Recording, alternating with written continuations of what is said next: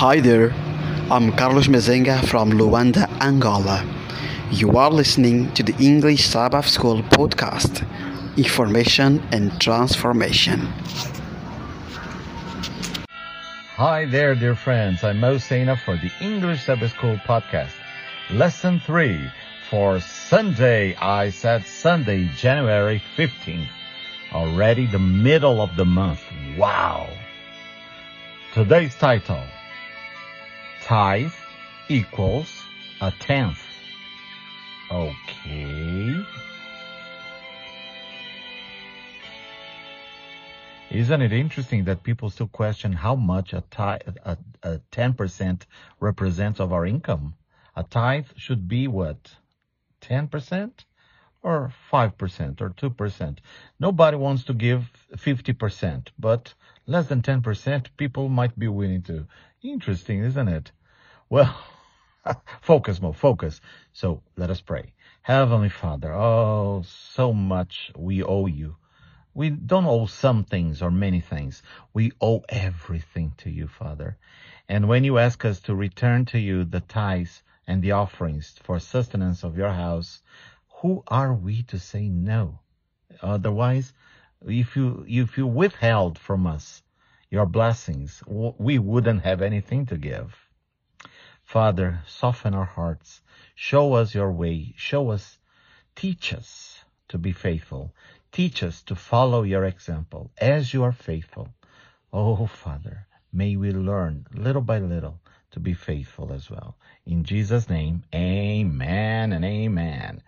Well, the first part of the lesson for today starts with something that I love. I love it. Dictionaries. Do you like dictionaries, my friends? Do you have dictionaries? I still have a collection of dictionaries on my uh, library shelf because uh, I keep them as kind of trophies of my experience using them. But now I use uh, uh, online apps and uh, Google Dictionary, but we still they play the same function. And the lesson starts with the following: Dictionaries define tithe as a tenth part of something, or 10%. This definition is likely taken from the Bible narrative. Tithe is simply returning 10% of our income or increase to God. We understand that we all we have belongs to Him in the first place. Yes, the tithing legislation given to Israel at Mount Sinai points out that the tithe is holy and belongs to God let us check it out. Let us go to Leviticus. Come on, Zildo. Open your Bibles. Zilda, open your Bibles. Yes, Carmen, open your Bibles. Yes, I, uh, do you see there, Pastor Celio? His Bible is already open. Yes, very good. And Leviticus 27 verse 30. I'm going to be reading from the NIV, the New International Version, but please feel free to use any translation that you prefer. A tithe of everything from the land whether grain from the soil or fruit from the trees, belongs to the Lord. It is holy to the Lord. Leviticus 27:32. Every tithe of the herd and flock, every tenth animal that passes under the shepherd's rod, will be holy to the Lord. So in that time, in that uh, agricultural society, they talked about tithing fruit, uh, tithing grain, and tithing animals. Now we have money. Uh, and not even physical cash. Many times it's only digital. I spend a month without holding a, a, a bill of a, a, bank note, you know, a physical bank note, just because everything I pay using electronic transfers. In Brazil, we use Pix. In other countries, there must be other uh, technical systems for e-transfer as well. So you don't need to touch cash. But all this digital transfer is also referring to blessings that the Lord has given us directly or indirectly. So the lesson is telling us to uh, open our Bibles now once again and take a look at some verses. But first, let us take a look here at the first, the final paragraph. God asks only for his how much? How much does God ask us? Yes, everything, our heart, our body, everything. Yes. But from our money, from our assets, from what we have, how much? 10%. Our offerings of gratitude are separate from and in addition to the tithe. The tithe is the minimum. Did you hear that, Fabricio? The minimum testimony of our Christian commitment. Nowhere in the Bible do we find any indication that God's portion is less than a tenth. Yes, and very interesting. So here the lesson is trying to specify how much it is a tithe. Okay, so let us see the examples in Genesis 14, 18, 20, and then in Hebrews. Come on, open our Bibles, open our, move it, move it. Genesis 14, 18, 20. Then Melchizedek, king of Salem, brought out bread and wine. He was priest of God Most High, and he blessed Abram, saying, Blessed be Abram by God Most High, creator of heaven and earth, and praise be to God Most High who delivered your enemies into your hand. Then Abram gave him a tenth of everything. And many people, uh, we studied about it a few quarters ago, I think two, three quarters ago about Genesis. And many people believe that Melchizedek was Jesus himself or a spiritual being. But uh, we, uh, according to what we understand from that, he was a man. He was a man, but a priest of God as well. Before the organization of the Israel nation, right? And the, the Israel religious system. Now, in Hebrews 7, 1 through 9, uh, the author of Hebrews, that we assume it was Paul, uh, wrote the following. This Melchizedek was king of Salem and priest of God Most High. He met Abraham returning from the defeat of the kings and blessed him, and Abraham gave him a tenth of everything. First, the name Melchizedek means king of righteousness. Then also, king of Salem means king of peace. Without father or mother, without genealogy, without beginning of days or end of life, resembling the Son of God, he remains a priest forever. Just think how great he was. Even the patriarch Abraham gave him a tenth of the plunder.